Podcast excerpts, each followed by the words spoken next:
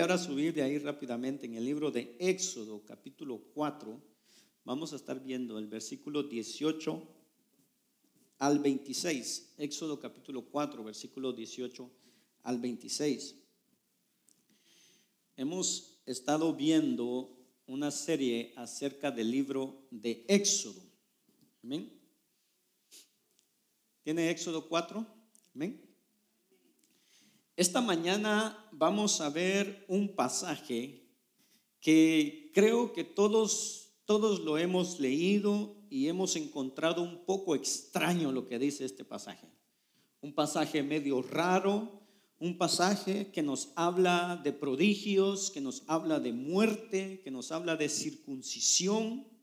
Dios, hermano, viene contra Moisés después de haberle confiado la misión del siglo de rescatar a su pueblo, Dios viene en contra de Moisés y quiere matarlo.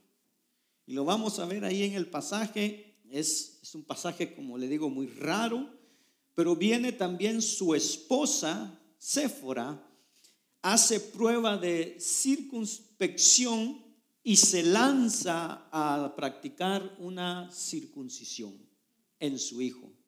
Y eso salva la vida de Moisés.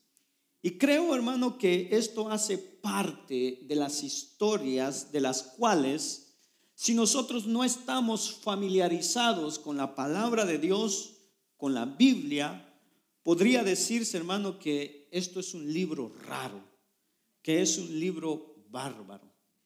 Pero si le digo, hermano, que este pasaje nos habla de la gracia de Dios, que este pasaje nos habla de la bondad de Dios, que este pasaje nos habla del amor de Dios por sus hijos. Si le digo que este pasaje nos muestra que no debemos de temer a nadie en la tierra y que este pasaje nos muestra que la única persona que verdaderamente debemos de temer es el ser más generoso y amoroso de todo el universo, Dios mismo. Deberíamos tener un temor santo hacia aquel que quiere nuestro más grande bienestar. Y vamos a ver esto en este pasaje que es muy interesante. Y con la ayuda de Dios, hermano, vamos a ver esta mañana que esta historia tan rara, tiene algo que enseñarnos en nuestro diario vivir y para nuestra fe en esta época que estamos viviendo. Amén. Así que vamos a orar y vamos a pedirle al Señor que hable a nuestras vidas. Padre que estás en los cielos. Ahí donde está, puede repetir después de mí, ser de bendición en donde quiera que estemos. Es el propósito de Dios por el cual nacimos. Donde quiera que estemos, hermano, somos de bendición de parte de Dios. Éxodo capítulo 4, versículo 18 al 26 dice así. Moisés se fue y volvió a casa de su suegro Jetro y le dijo, te ruego que me dejes ir para volver a mis hermanos que están en Egipto y ver si aún viven. Y Jetro dijo a Moisés, ve en paz. Y el Señor dijo a Moisés en Madián, ve, vuelve a Egipto porque han muerto todos los hombres que buscaban tu vida Moisés tomó su mujer y sus hijos, los montó sobre un asno y volvió a la tierra de Egipto. Tomó también Moisés la vara de Dios en su mano. Y el Señor dijo a Moisés, cuando vuelvas a Egipto, mira que hagas delante de Faraón todas las maravillas que he puesto en tu mano. Pero yo endureceré su corazón de modo que no dejará ir a mi pueblo. Entonces dirás a Faraón, así dice el Señor, Israel es mi hijo, mi primogénito te he dicho, deja ir a mi hijo para que me sirva, pero te has negado a dejarlo ir. He aquí, mataré a tu hijo, a tu primogénito. Y aconteció que en una posada en el camino el Señor le salió al encuentro y quiso matarlo. Entonces Séfora tomó un pedernal, cortó el prepucio de su hijo y lo echó a los pies de Moisés y dijo, tú eres ciertamente un esposo de sangre para mí. Y Dios lo dejó ella había dicho esto, eres esposo de sangre a causa de la circuncisión. Muy extraño como pasaje. Dios le anuncia a Moisés su misión. lo preparó para la misión y ahora Dios está en camino junto con Moisés. Dios está en camino para salvar al pueblo de Israel de la esclavitud. Y una de las cosas que veremos, hermano, es que no hay absolutamente nada que podrá detener a Dios de salvar a su pueblo. Nadie puede impedir a Dios de salvar cuando Él viene a salvar. Nadie puede resistirse delante de Dios cuando Dios viene a liberar. Cuando Dios viene para salvar, nada puede, hermano, pararlo porque Él es Dios. Ni las divinidades de Egipto, ni el faraón, ni los egipcios, ni la incredulidad de Moisés o la incredulidad de los hebreos van a impedir a Dios salvarlos. Dios va a traer juicio sobre Egipto y sobre Faraón y nada podrá impedirlo. Dios también traerá juicio sobre Israel y nada va a ponerse a los juicios de Dios. Y de la misma manera que Dios determinó que Jesús viniera a la tierra, que fuera hombre, el Hijo de Dios, que fuera Jesús de Nazaret, que muriera en la cruz para la salvación de nuestros pecados y nada podía impedirlo. Cuando Dios determinó que su Hijo resucitara de entre los muertos, tres días más tarde, nada podía impedirlo y nada podrá impedir que Jesús vuelva de regreso por nosotros. Él regresará y nada podrá impedirlo porque Él es Dios. Moisés aprenderá a conocer a Dios. Moisés será el que más conozca a Dios a través de todo el libro de Éxodo. Y nosotros vamos a ver a Dios, hermano, en su poder. Lo vamos a ver lo majestuoso que es y su gracia. El resumen de esta enseñanza es, nadie puede oponerse a la salvación de Dios. Asegurémonos de entrar en su pacto de gracia. Y vamos a ver tres puntos en esta mañana. Dios, causa primera, protección, maravilla y endurecimiento. Segundo, tres señales, la vara de Dios, señal de poder, la circuncisión, señal de pacto, la cruz de Cristo, la señal de gracia. Y tercer punto, tres hijos, Israel, el hijo de Faraón y el hijo de Moisés. Primer punto en esta mañana, Dios causa primera. Dios es la causa, la causa primera. Y al final, Dios es la causa de todo lo que permite en el universo.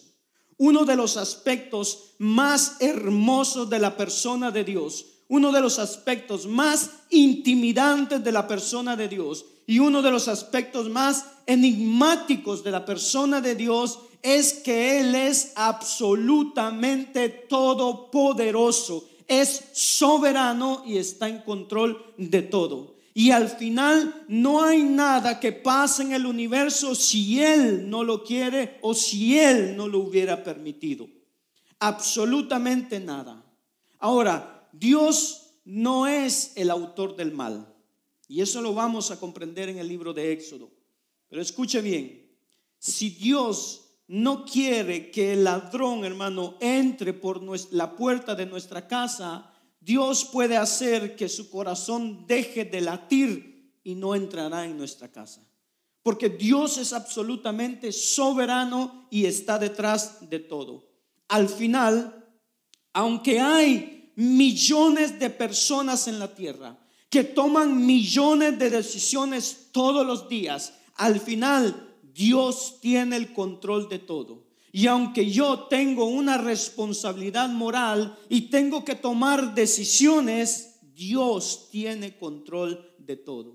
Dios es la causa primera de todo. Dios le muestra esto a Moisés aquí en este pasaje. Hermano, y para aquel que está del lado de Dios, esto es reconfortante para su vida.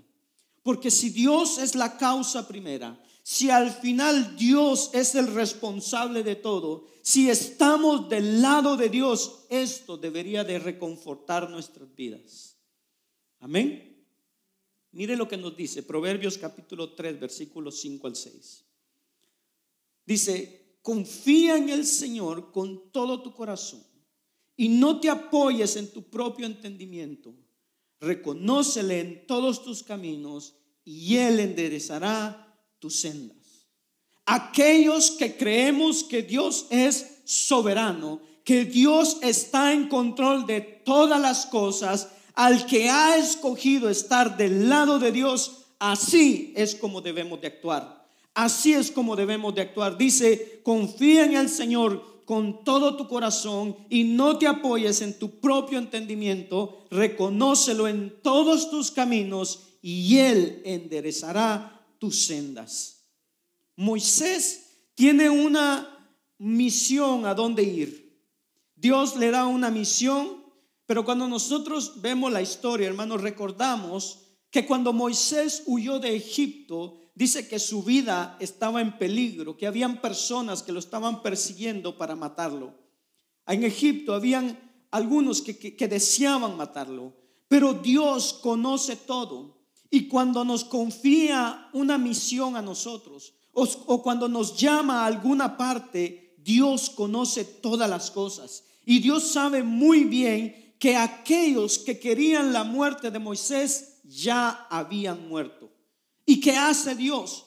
Dios toma el tiempo de decirle a Moisés, la misión es grande, la misión es extraordinaria, pero quiero decirte, Moisés, que cuando estés allá, nadie va a querer a matarte. Los que querían eso, le dice, ya están muertos. Dios le está mostrando a Moisés, hermano, que él sabe todas las cosas, que Dios, hermano, sabe a qué lo está enviando y Dios toma el tiempo de reconfortar a su siervo y le dices, Moisés, tú estás aquí en Madián, yo sé lo que está pasando en Egipto, yo sé que aquellos ya están muertos.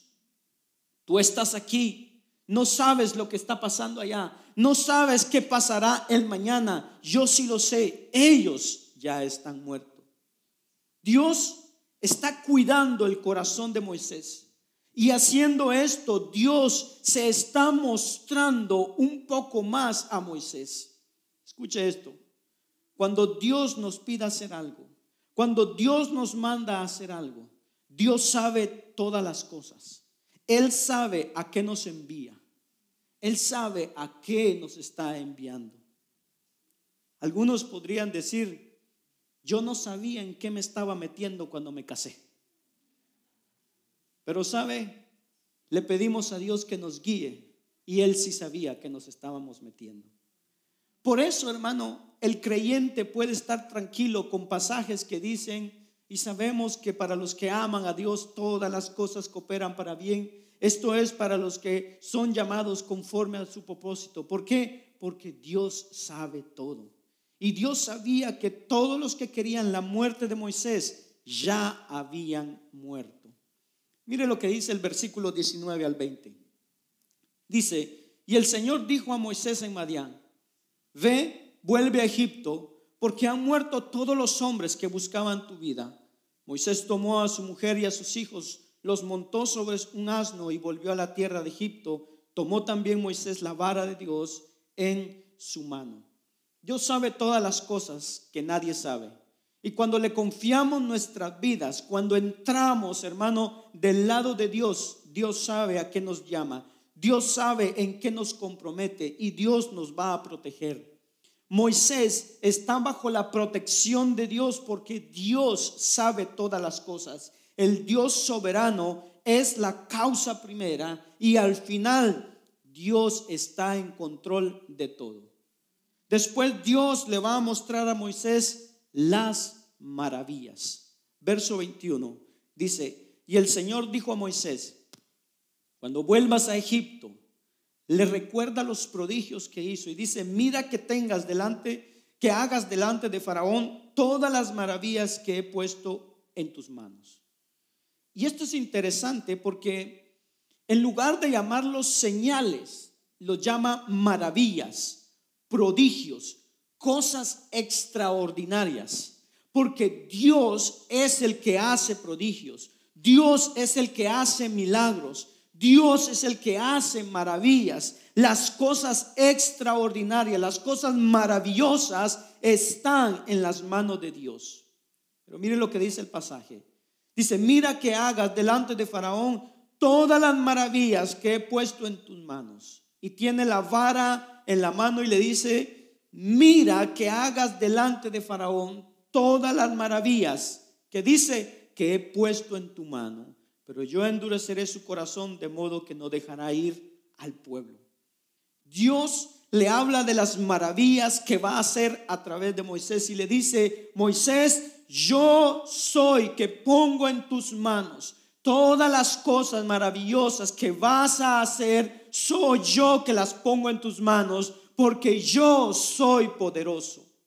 Y como dijimos en el mensaje anterior que dimos de Éxodo, la vara de Moisés, hermano, no era una vara mágica con poderes y que podía tocar algo y algo se convertía y que de repente nosotros ahora tengamos que ir en búsqueda de esa vara para que podamos hacer milagros.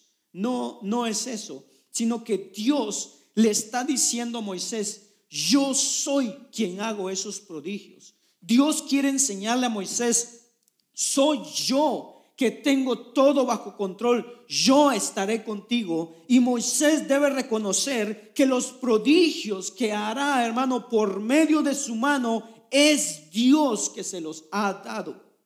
Y con esto reflexionemos un poco.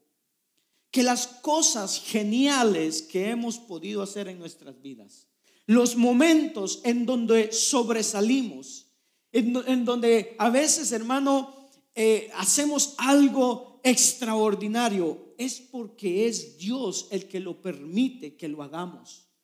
Mientras avanzamos en nuestra vida, ¿está esa convicción en nosotros? Si pasó algo, hermano, esta semana en donde en el lugar donde estabas sobresaliste y te reconocieron y te dieron aplausos, ¿lo tomaste para ti? ¿O dijiste, Señor, esto es lo que has puesto en mis manos?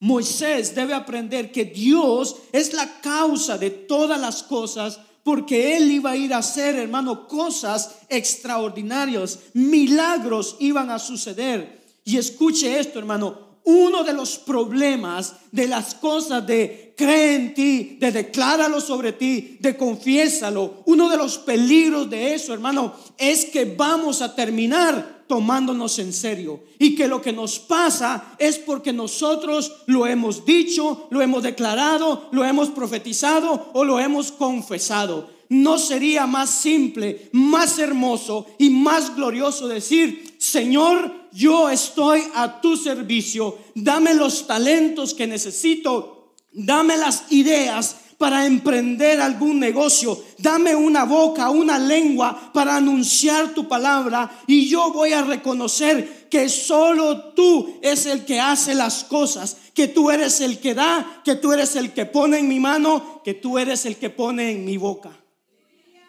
Moisés debe de aprender que Dios es quien opera los prodigios.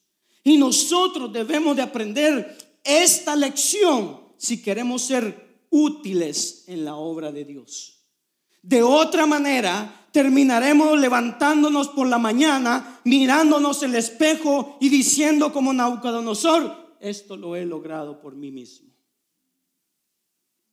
David dijo en un salmo, Señor, te alabaré porque asombrosa y maravillosamente he sido hecho. Pero escuche, porque David no dijo, David, qué hermoso y maravilloso eres. Alabado seas David. No, él dijo, te alabaré, Señor, porque asombrosa y maravillosamente he sido hecho. El ser humano es una criatura maravillosa. Hacemos cosas absolutamente extraordinarias. Solo miremos, hermano, la tecnología y es fascinante lo que se ha logrado hacer. Vemos los alcances en la medicina y es enorme. Pero te alabaré, Señor, porque asombrosa y maravillosamente he sido hecho. No, yo te alabo, Josué, porque eres tan maravilloso. Por eso Moisés debe de aprender que el que obra los prodigios es Dios. porque es Dios quien es la causa primera de todas las cosas. Moisés es la causa segunda. Moisés, eres una causa segunda. El éxito que tengas es porque yo te lo voy a dar. El, éxito que tengas en la liberación del pueblo. Moisés, tú eres causa segunda porque soy yo, le dice Dios, que pongo en tus manos. Dios le dice, yo te protejo, yo te envío, yo sé a quién te voy a enviar, yo te voy a dar éxito, obrarás prodigios, soy yo que los pongo en tus manos. Hermano, escuche bien esto. El que comprende esto, que es Dios que pone las cosas en nuestras manos, el que comprende eso, es un peso enorme que se le quita de encima tantas trampas podrían ser evitadas. Nos acostamos por la noche y decimos, gloria a ti Señor, porque tú pones las cosas en mis manos. Y todo, hermano, Dios lo ajusta, Dios lo pone, pero damos la gloria a Dios. Y eso nos quita un peso enorme de encima, porque de Él proviene todo. Pero no solo eso, Dios le ajusta algo más y muy sorprendente en este verso. Miren lo que dice el verso 21. Y el Señor dijo a Moisés, cuando vuelvas a Egipto, mira que hagas delante de Faraón todas las maravillas que he puesto en tus manos. Y dice, pero yo endureceré su corazón de modo que no dejará ir a su pueblo. Y solo vamos a sobrevolar este pasaje un poquito porque es uno de los pasajes más intrigantes del libro de Éxodo. Y vamos a regresar después, más adelante, en otro, en otro sermón, porque aquí es donde está la entrada de Faraón. Pero escuche bien, Dios es la causa primera. Y atención aquí, Dios es la causa primera de la gente difícil que hay en nuestras vidas. ¿Está despierto? ¿Sí? Dios es la causa primera de la gente difícil en nuestras vidas. Amén. Dios dice, yo endureceré su corazón. Dios es la causa primera y la causa última de ese compañero en el trabajo, que tanto le pides a Dios que lo trasladen a otro lugar. Dios es la causa primera de ese compañero en la escuela por el cual oras para que ya no te moleste. Dios es la causa primera por ese esposo o esposa que lucha con un pecado y no puede salir de eso. Y tú pagas por eso. Porque en el matrimonio, si uno de los dos, hermanos, no es cuidadoso con lo financiero, los dos pagan por eso.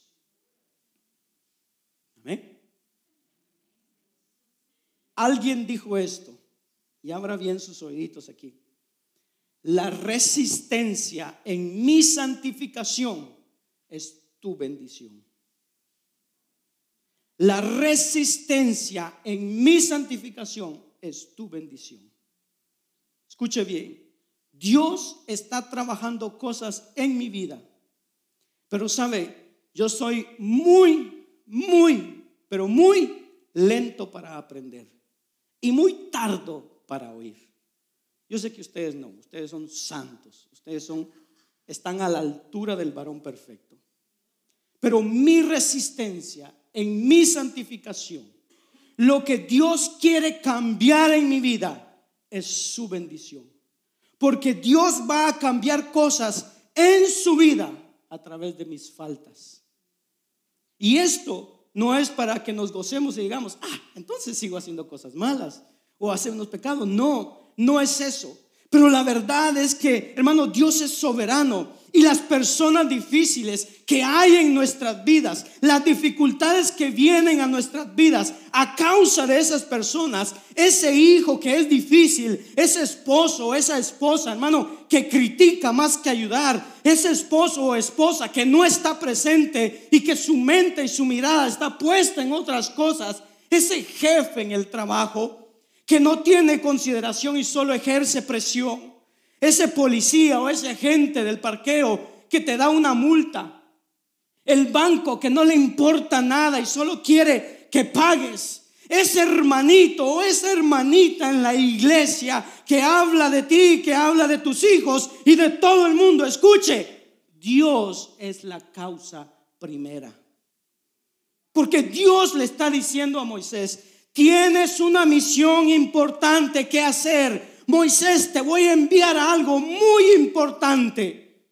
Pero como dice el pastor, como dicen en mi lengua, by the way. De paso te digo, Moisés, yo voy a endurecer el corazón de Faraón. Como si no fuera suficiente, como si no tuviera, hermano, que tener el coraje de presentarse delante del rey de Egipto, Moisés, quiero que sepas que voy a endurecer el corazón de Faraón y no dejará ir a mi pueblo. Y muchos estarán preguntando, ¿qué es eso? Como los videos que usted mira en Instagram. ¿Qué es eso? ¿Sí los mira? No se haga, sí los mira. ¿Cómo está eso? Y la gran pregunta que nos hacemos, hermano, ¿soy responsable de algo? Si Dios es quien endurece el corazón de Faraón, ¿Faraón es responsable de sus pecados? Y es la gran pregunta de la responsabilidad moral del ser humano. Y esta pregunta viene inevitablemente por el hecho, hermano, de que hablamos de un Dios soberano. Si Dios está en control de todo, si al final Dios es responsable de lo que Él quiere, lo que hace, lo que permite, es que yo soy responsable moralmente de mis faltas. Es que Faraón es responsable de sus faltas. Por esta mañana la respuesta es sí. Somos responsables. Faraón es responsable. Y la única pista que le daré es, hermano, que el más grande juicio que Dios puede traer sobre una persona, escuche, es entregarlo a sí mismo. Uno de los más grandes juicios que Dios puede hacer a un ser humano es decirle, yo te voy a entregar a tu naturaleza de pecador. Escuche, cuando alguien no cristiano, y espero que hayan personas que no conozcan a Cristo aquí para que escuchen esto, pero cuando las personas no cristianas o siendo cristianos hacen este tipo de oración, Señor, yo quiero que me dejes en paz. Quiero que me dejes tranquilo. No me interesa a qué me estás llamando ni qué es lo que tengo que hacer. No quiero. Estás llamando el más grande juicio que Dios puede hacer sobre un ser humano, entregarte a ti mismo. Ten cuidado con lo que le pides a Dios. Lo que quiero que retengamos esta mañana es que Dios es la causa primera y Dios es la causa de todo. Cuando te ponen un proyecto, Él sabe a qué te está metiendo.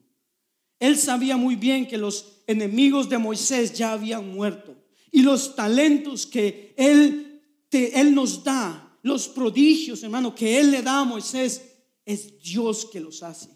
Y Él tiene que entender esto, que Él, que es Dios que lo pone en sus manos, y nosotros debemos entender también que es Dios que pone, hermano, los talentos en nuestras manos. Reconozcámoslo a Él.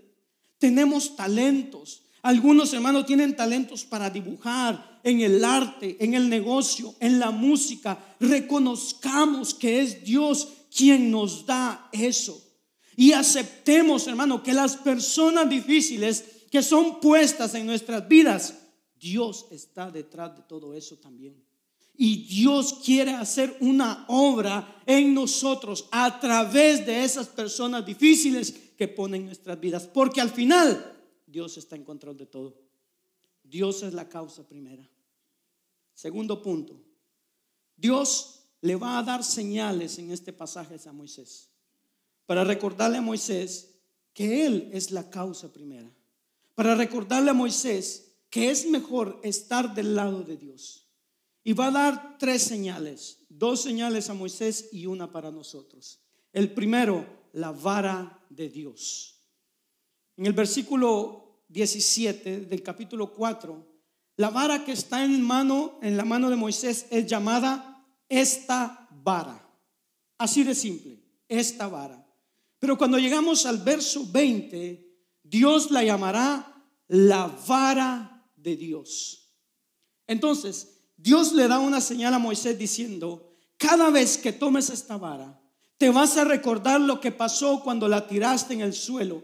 Se convirtió en una serpiente, la serpiente fue detrás de ti, la tomaste por la cola y se convirtió de nuevo en una vara. Dios le da una señal para que Moisés recuerde siempre que el poder no está en sus manos, sino en la mano de Dios.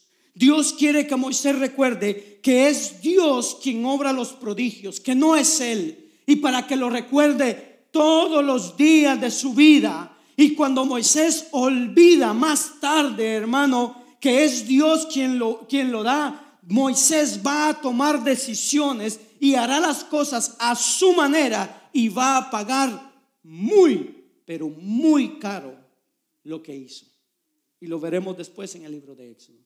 Pero la primera señal es esta vara para recordar a Moisés que es Dios quien hace los prodigios. Es el Señor, es Yahweh, no es Moisés. Segunda señal, es una señal de gracia de Dios y es la circuncisión. Y este pasaje tan extraño que uno se pregunta, ¿qué pasó aquí? Dios le da una misión a Moisés, una misión importante y después Dios quiso matar a Moisés. Y una vez más nos preguntamos, ¿qué es eso? Porque literalmente eso es lo que dice el pasaje. Dios ataca a Moisés. Y hermano, viendo algunos comentarios, por más que quisiéramos comprender, pero que no sabemos la razón del por qué, Séfora comprendió lo que estaba pasando. Tal vez, hermano, su marido estaba tirado en el suelo, convulsionando en el piso, o estaba ahogándose y no tenía cómo salvarlo, pero Séfora conocía al Dios de Moisés y dijo, no hemos respetado el pacto con Dios. Mire lo que dice el verso 25.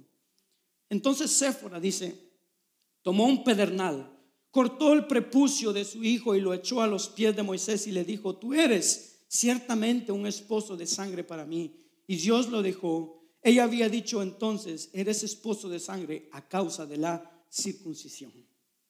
Escuche bien, Dios le da una señal a Abraham para que el pueblo recordara siempre que Dios hizo un pacto con Abraham. Y sé que para nuestra época la circuncisión es una señal un poco intensa. Tal vez el arco iris, señal de Noé, más bonito, más hermoso. Miramos el arco iris y ¡ay, qué, hermoso el arco iris! Más, más atrayente. Pero circuncisión es como, y como que no nos va muy bien, ¿verdad?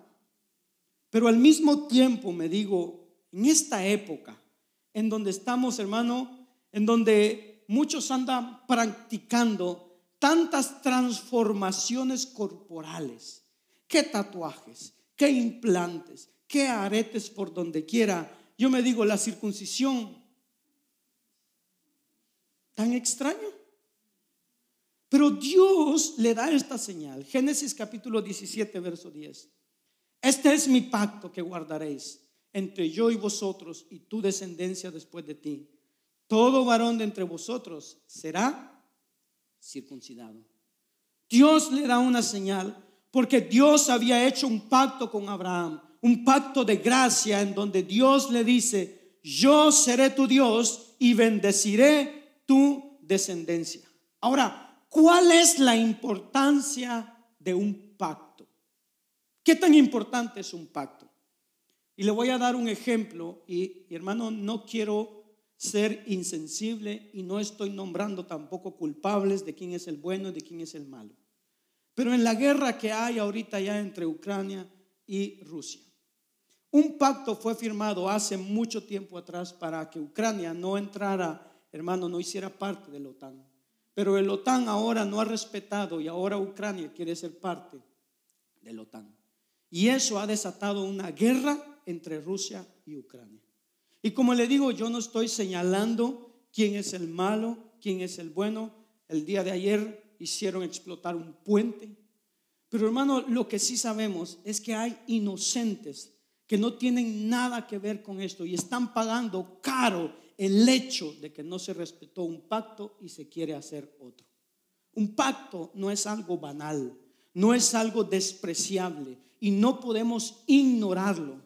Dios había hecho un pacto con Abraham y le dijo a Abraham, yo estaré siempre con tu descendencia y tendrás esta señal. Y por esta razón, hermano, que no la entendemos, no sabemos el por qué Moisés no había circuncidado a su hijo. Y creo que Dios le está diciendo a Moisés, yo no te escogí, Moisés, porque eres bonito. No te escogí porque eres gentil. No te escogí porque eres muy inteligente. Te escogí porque eres descendiente de Abraham, porque haces parte del pacto de gracia que yo hice con tu padre. Pero no pienses, Moisés, que porque puse prodigios en tu mano y que puedes hacer milagros, que eres especial. Te escogí en virtud de ese pacto de gracia. Tú debes tener esta señal para poder decir o para poder entrar en el pacto conmigo. No sabemos por qué, hermano Moisés, había desobedecido pero lo que sí sabemos es que el Señor en realidad le estaba diciendo, sabes, no puedes continuar a mi servicio hasta que las cosas entre tú y yo estén bien. Escuche bien esto, hermano. Dios es peligroso. Dios es extraordinariamente peligroso. Y no hay nadie más peligroso en todo el universo que Dios para toda persona que no entra en un pacto con Dios. Y por una razón que no comprendemos, Moisés había menospreciado esta marca del pacto y no había circuncidado a su hijo. Gracias a Dios, su esposa fue sabia y circuncidó a su hijo. Ahora, es interesante porque en la Biblia de las Américas dice que ella echó el prepucio de su hijo a los pies de Moisés. Pero en la versión Reina Valera actualizada dice que ella tocó los pies de Moisés. Y esto puede sonar un poco raro. ¿Cómo está eso que ella tocó? Pero ella tocó, hermano, con la sangre del sacrificio que venía de hacer, con esa marca que venía de hacer, tocó los pies de Moisés porque era él quien debía de hacer ese, esa señal. Y no sé si usted ya entró en el pacto con Dios, porque Dios nos dio a nosotros para nuestra época otra señal. Una señal que nos habla no solamente de la vara de Dios de los prodigios, una señal que no habla, que no solamente habla de la circuncisión de la gracia, pero una señal que nos habla de las dos cosas y es la cruz.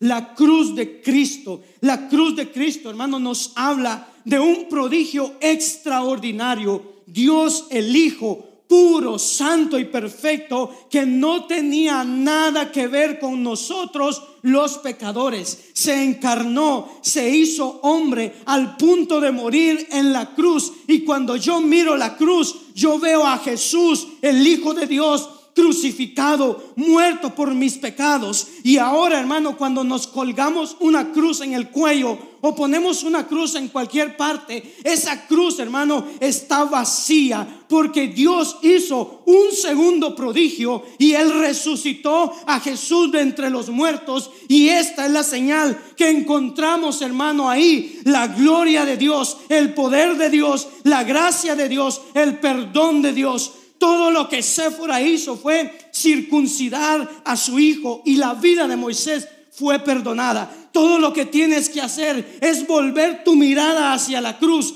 poner tu fe en el sacrificio allí en la cruz. Y eso es todo lo que tienes que hacer para entrar en el pacto de gracia con Dios, para pasar del lado de Faraón al lado de Moisés. Porque preferiría enfrentar diez faraones que enfrentarme a Dios. Y yo te pregunto, ¿de qué lado te encuentras?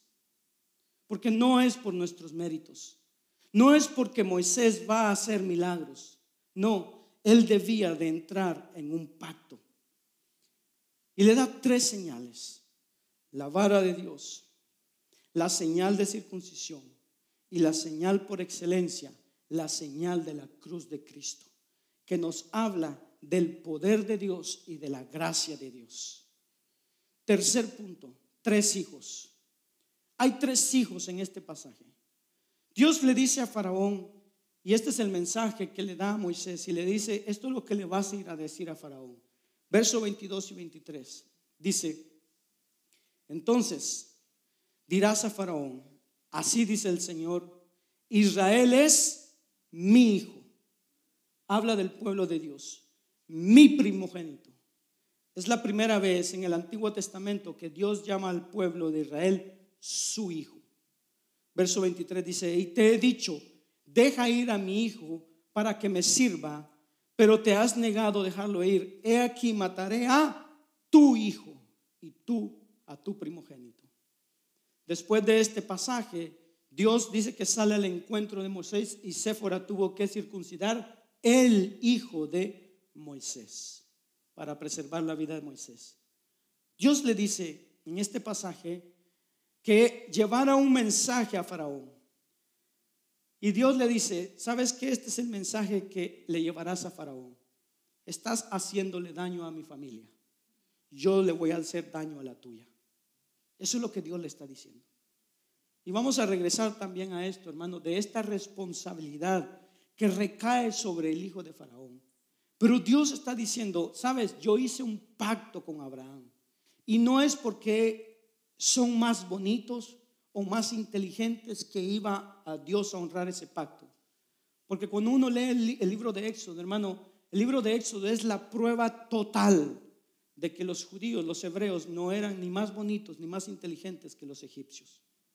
Pero entraron en ese pacto con Dios y Dios le dice a Moisés, este es el, mensaje que llevarás. Es mi hijo, es mi primogénito. Tú le haces daño a mi hijo, yo le, yo le haré daño a tu familia. Eso es lo que Dios le dice. Y evidentemente esto nos habla de Jesucristo. Esto apunta a Cristo. Porque este hijo, Israel, Israel será un hijo tan, tan decepcionante. La historia del Antiguo Testamento es la historia, hermanos, de la gracia de Dios que funciona sobre un pueblo extraordinariamente decepcionante. Pero la historia del Nuevo Testamento es la historia del Hijo perfecto que nunca decepcionó Jesucristo.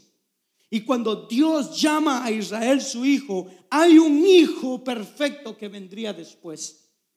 Mateo capítulo 17, versículo 5 dice, mientras aún estaban hablando, he aquí una nube luminosa los cubrió y una voz salió de la nube diciendo, este es mi hijo en quien, en quien me he complacido, a él oíd.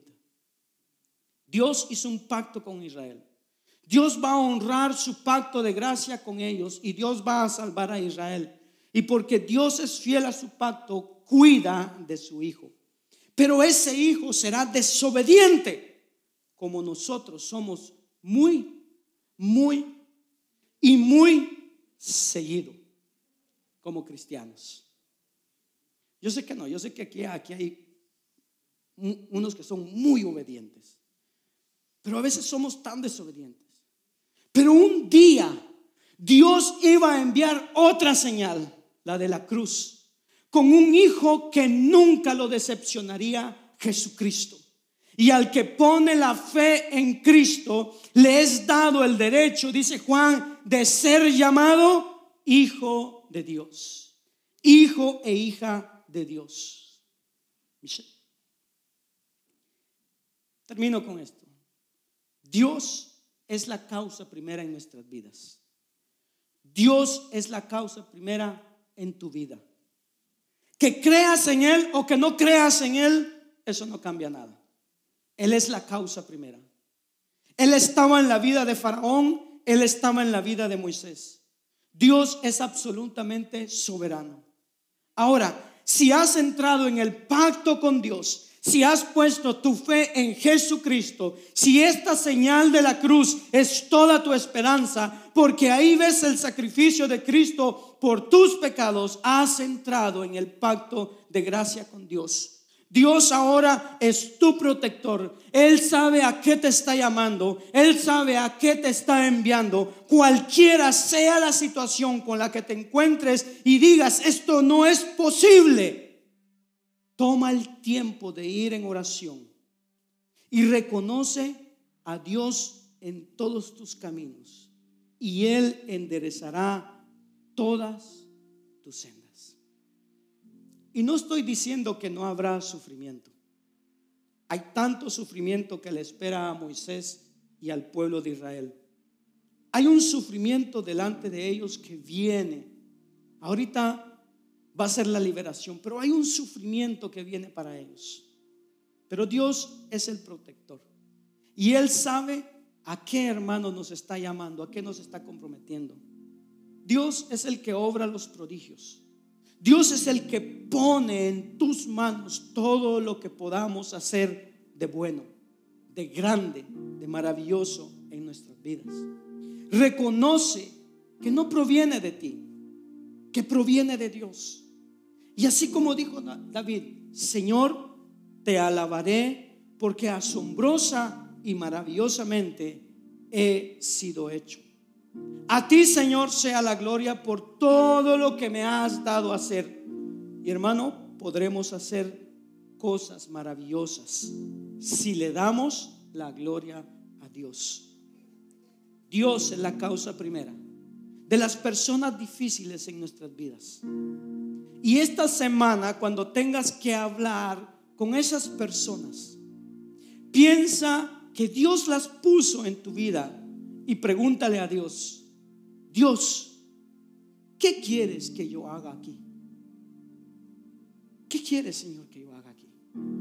Porque al final, si no queremos que esas personas estén, no estarán. Y esto puede ir, hermano, desde un niño recién nacido que no te deja dormir, a un matrimonio que te está dañando cada día tu vida, a un hijo que rompe el corazón por sus malas decisiones constantemente, a un gobierno que oprime a su pueblo. Considera que Dios es la causa primera de todas las cosas, porque Él es Dios. Y considera, te lo pido por favor en esta mañana, de entrar en ese pacto de gracia con Dios. Si todavía no has aceptado a Cristo en tu corazón, entra en ese pacto. Porque preferiría enfrentar diez faraones que enfrentar a Dios. Que Dios nos ayude, hermano. Y que podamos conocer a Dios o reconocer a Dios en todo lo que hacemos. Que Dios nos ayude para siempre estar conscientes de que Él es quien obra los prodigios. Y que nos esforcemos, hermano, en el poder de su gracia para entrar en ese pacto de gracia y glorificar el nombre de Dios. Póngase de pie, vamos a